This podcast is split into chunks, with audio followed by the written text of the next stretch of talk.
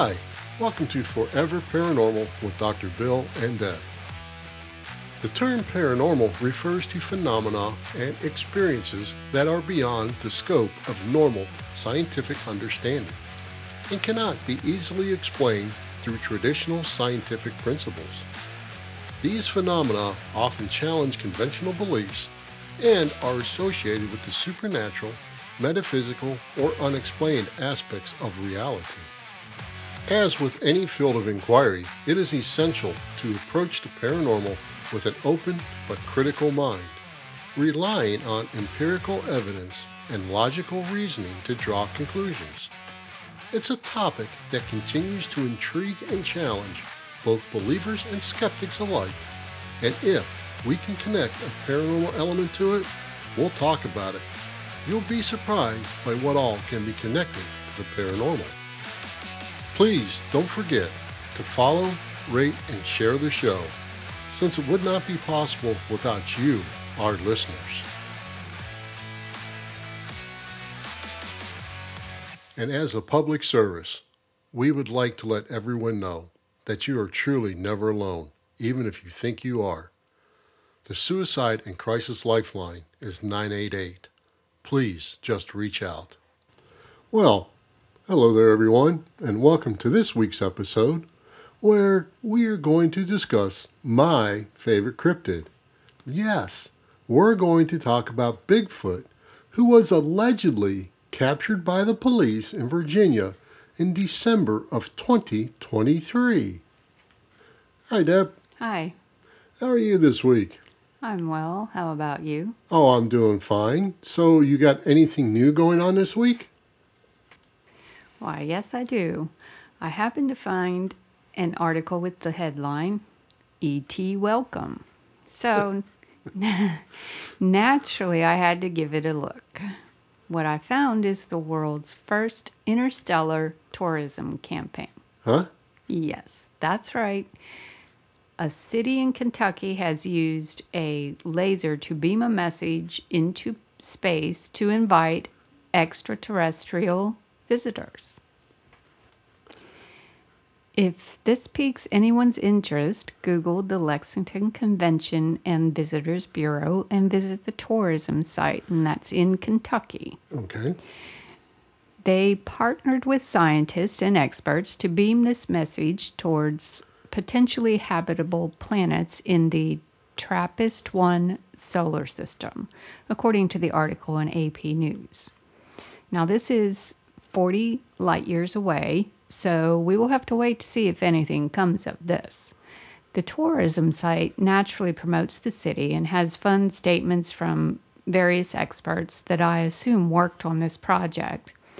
They even have a countdown clock and a place where you can send your own message that will be gifted to any aliens that happen to arrive.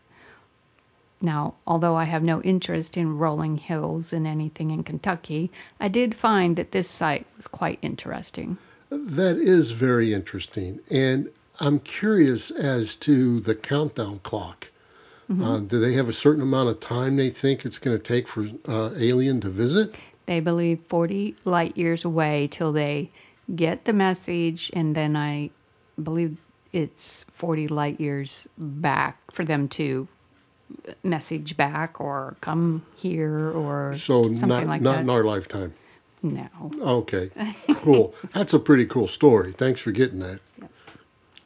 Yeah, so this week we're going to focus our attention on Virginia, Ohio, and West Virginia to make people aware that Bigfoot isn't just in the Pacific Northwest or Alaska. And just for the record, before we start down this rather large rabbit hole, I want to say that I prefer the name Natimnuk or Sasquatch over Bigfoot, as they come from the indigenous people who have passed down legends and tales long before the first so called settlers ever stepped foot on this continent.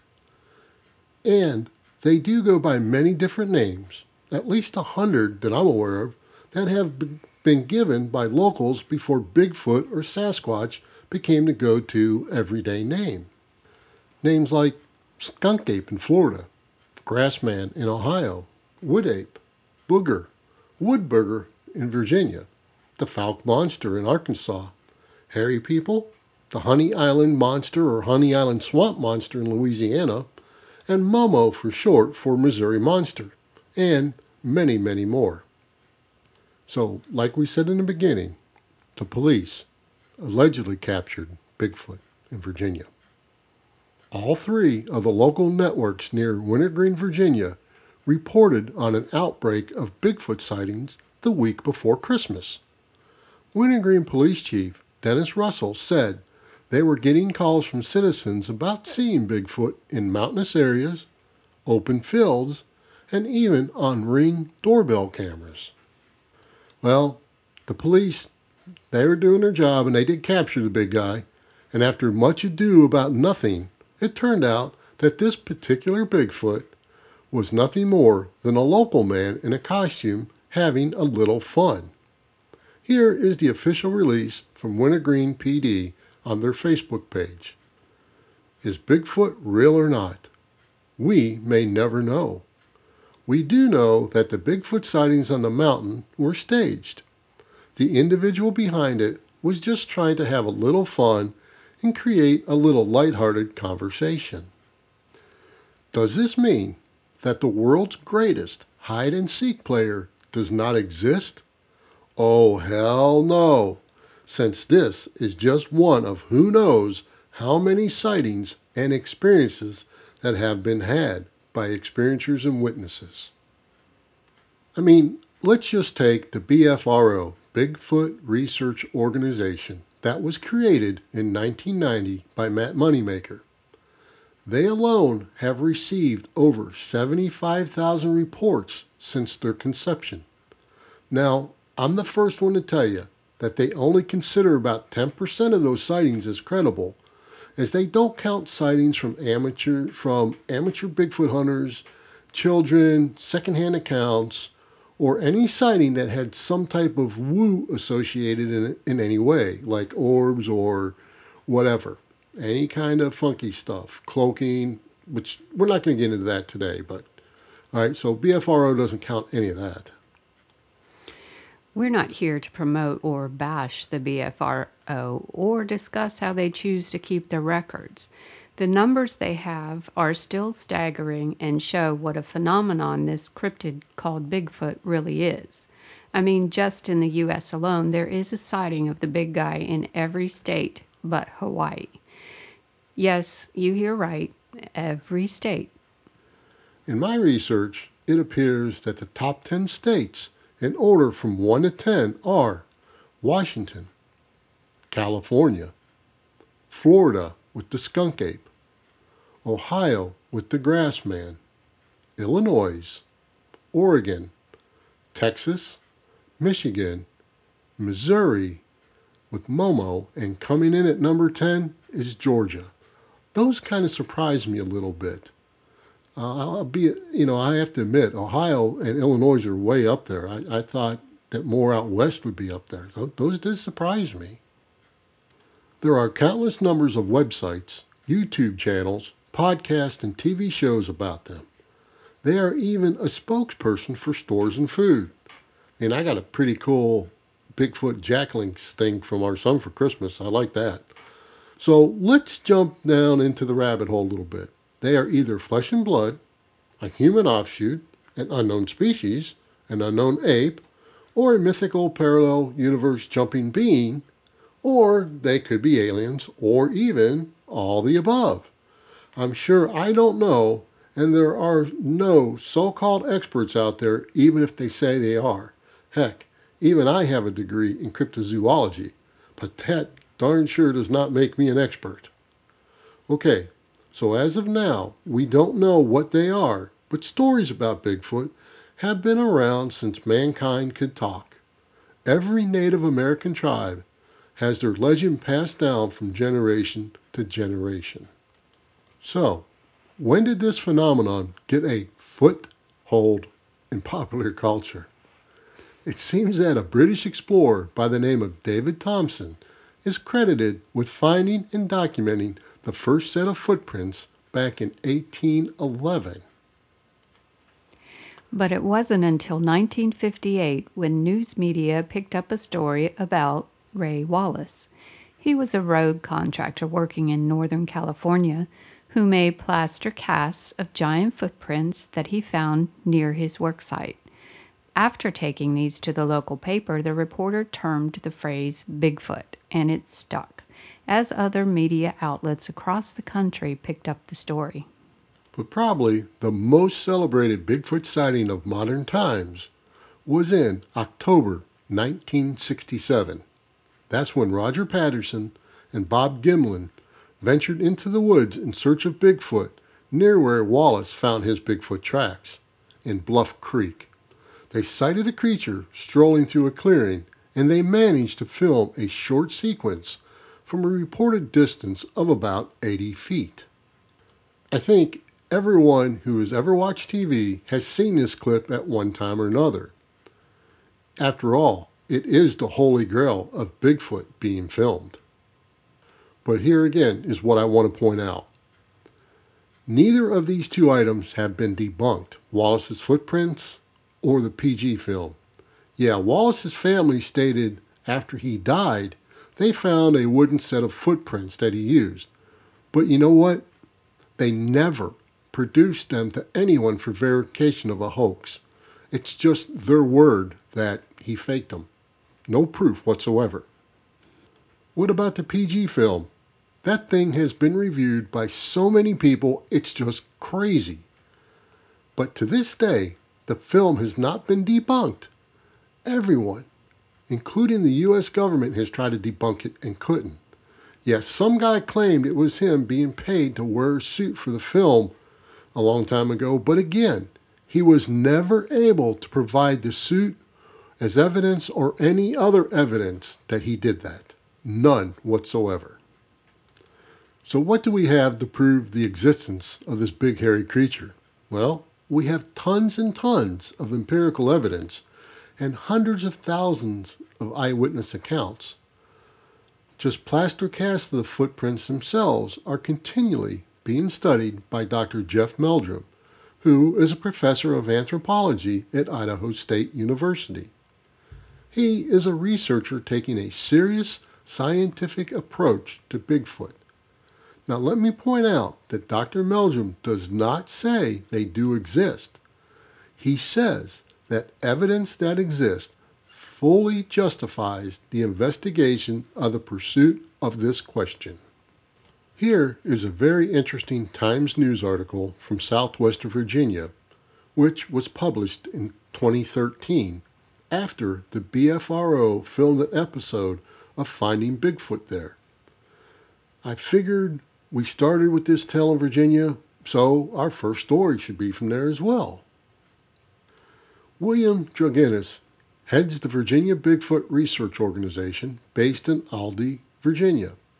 He takes reports of sightings, does interviews, and even goes on site looking for the elusive hairy man.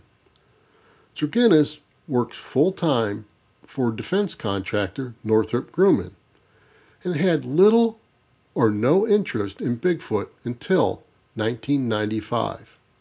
In March of that year, Dranginis and two friends were trying out a new metal detector in Culpeper County, Virginia. The three were looking for treasure in and around old gold mine shafts in that area. The mines were actually active during the Civil War, so they thought they had a good chance of finding something. After a long morning of searching with no luck, they were returning to their vehicle on a country back road. The two guys with me were FBI agents. One of them did three tours in Vietnam. Suddenly, he threw up his arm and stated that there was a man behind a tree up ahead, said Dranginis. Both agents drew their guns and pushed Dranginis to the rear. I was looking in the area where a man's head would be, and then about three feet above that, a black, hairy face came out from behind a tree, Dranginis added. The creature then moved across the road from left to right and made its way into the forest. It moved with a fluid motion. It was covered in black hair. The shoulders were huge, and you can see an area of gray on the upper back. That event led him down a new path and into his current role as Virginia Bigfoot Research Organization Director. A search of his website found several reports of sightings in around southwest Virginia. Currently, Dranginis is working on an active case in Washington County near Saltville. A couple from North Carolina bought remote property in the area and were using it for camping. The area is remote and can only be accessed by ATV. Their first night camping, they began to hear screams close by and got scared. They jumped on their ATV and left everything at the campsite, said Dranginis. As they drove off, the, cu- the husband turned around and saw something dark and close to eight feet tall running behind them. The couple waited over a week before returning for their equipment. They gave the VBRO permission to investigate the site. We got some interesting audio the first night. Something screamed at us with an intensity that vibrated the tent. I took out my thermal image camera, but did not see anything, Dranginis added. He positioned cameras that take pictures every five seconds from sunup until sundown and can be active for six to eight weeks. He plans on returning in the next couple of months to retrieve the data. While he gets three to four reports of Bigfoot a month, they are mostly concerning sounds rather than an actual sighting.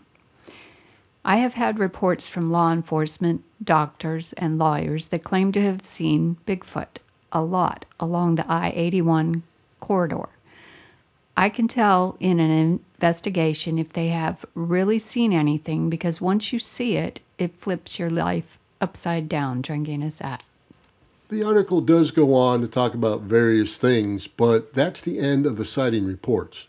However, I was unable to find any kind of follow up as to what he discovered after retrieving those cameras he had out there.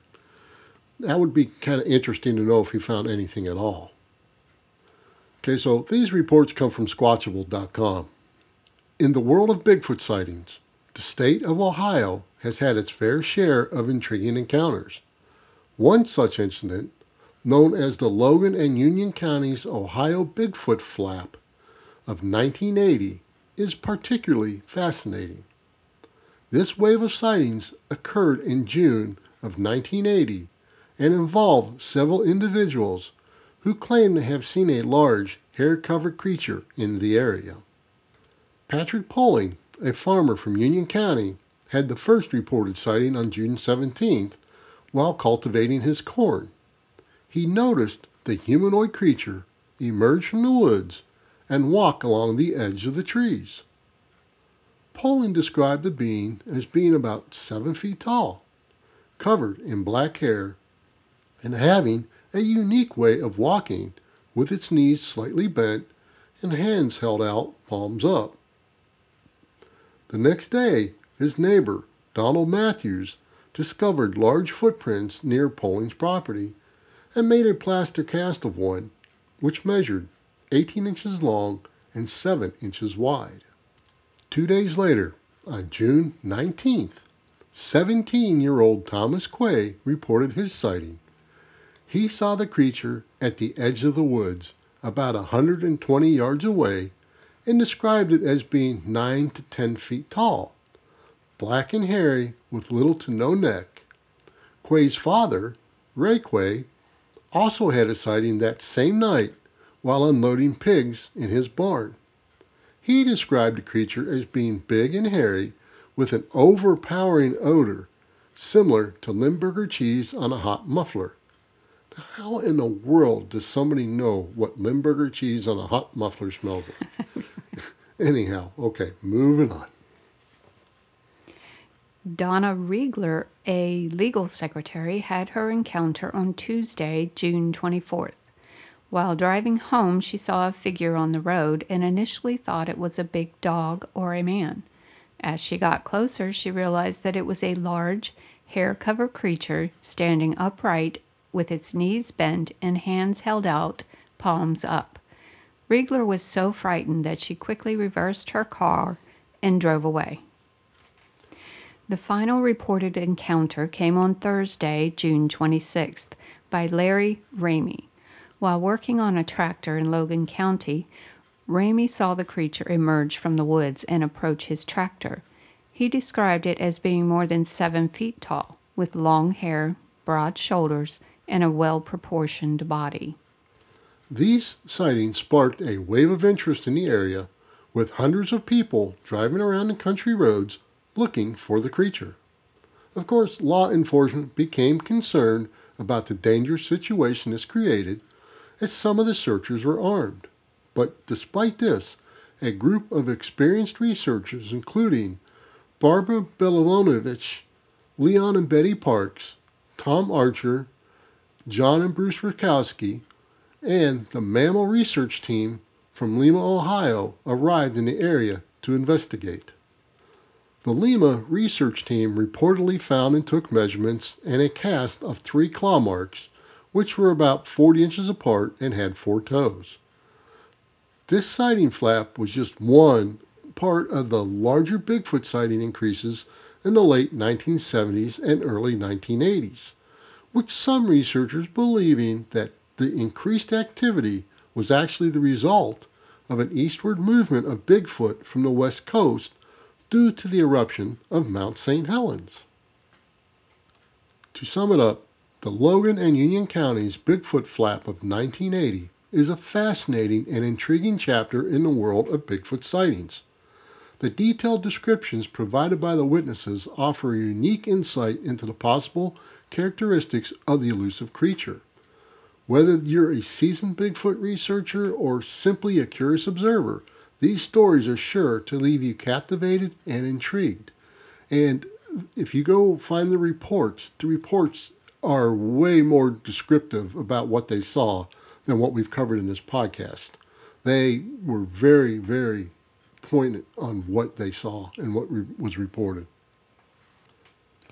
This is from the West Virginia Explorer. A husband and wife living in a remote corner of Fayette County in southern West Virginia claim to have encountered and photographed a Bigfoot only a stone's throw away from America's newest national park, the New River Gorge National Park and Preserve. Billy Humphrey of Danese says that before the incident he had ridiculed such claims but has spent the last half year turning the encounter over in his mind. I didn't believe in Bigfoot, Humphrey says. I 100% didn't believe in it, and I said that people who claimed they saw it were crazy. According to Humphrey, a hunter, coal miner, and former U.S. Marine, the encounters first occurred in late October 2019 in the woods near his home where he'd set up a hunting blind. On a series of consecutive nights, food that he'd put out to attract game had been disappearing more quickly than was usual. Everything was gone within hours, all of it, he said. So he spent part of the next two nights in a deer blind, hoping to catch the culprits and perhaps some game. He set up a cam and hung a light pointed downward from about nine feet off the ground to help spot whatever had been taking the food. Then he waited. I knew I had some raccoons, and we've got deer and bear, but whatever it was, it was eating everything, and I was determined to find out what was going on. Far from city lights, night in the woods in West Virginia can grow scary, unsettling at least, but even then, something wasn't right, he said. He texted his wife, Sheena, Something is eerie up here. There ain't nothing moving. Then, whatever had been taking the food stalked up it through the wooded darkness from the left until it stood just outside the blind. Then it moved behind the blind. Humphrey waited, breathless. There's something heavy moving behind the blind, I texted her. It stood there for, oh, about a minute. Then it came around to the right side, then moved in front, passing in front of the light. I thought it was a bear because it was tall enough that it cast a shadow when it passed in front of the light, but the light was nine feet up, so whatever it was, it was big. Only able to see its silhouette in the darkness, Humphrey didn't seriously question that it was anything other than a large bear, though it was remarkably large and the forest had grown remarkably quiet. The same encounter occurred the next night, after which the food that he had stored in the blind had been exhausted, so he returned for a third evening at about 4 p.m., this time with Sheena, who had gotten off work early. I said, Let's just wait here till dark and see what happens. Well, we'd only been sitting there for about 15 minutes when it came back. We looked out, and Sheena says calmly, There he is. I said, There who is? Bigfoot? she said. Billy Humphrey says he was able to snap a quick photo with his phone, but did not have a better camera handy. Then he just turned and walked off. We heard him go through the laurel thicket, and then he made this sound like have you ever heard a bear's death moan? He went like,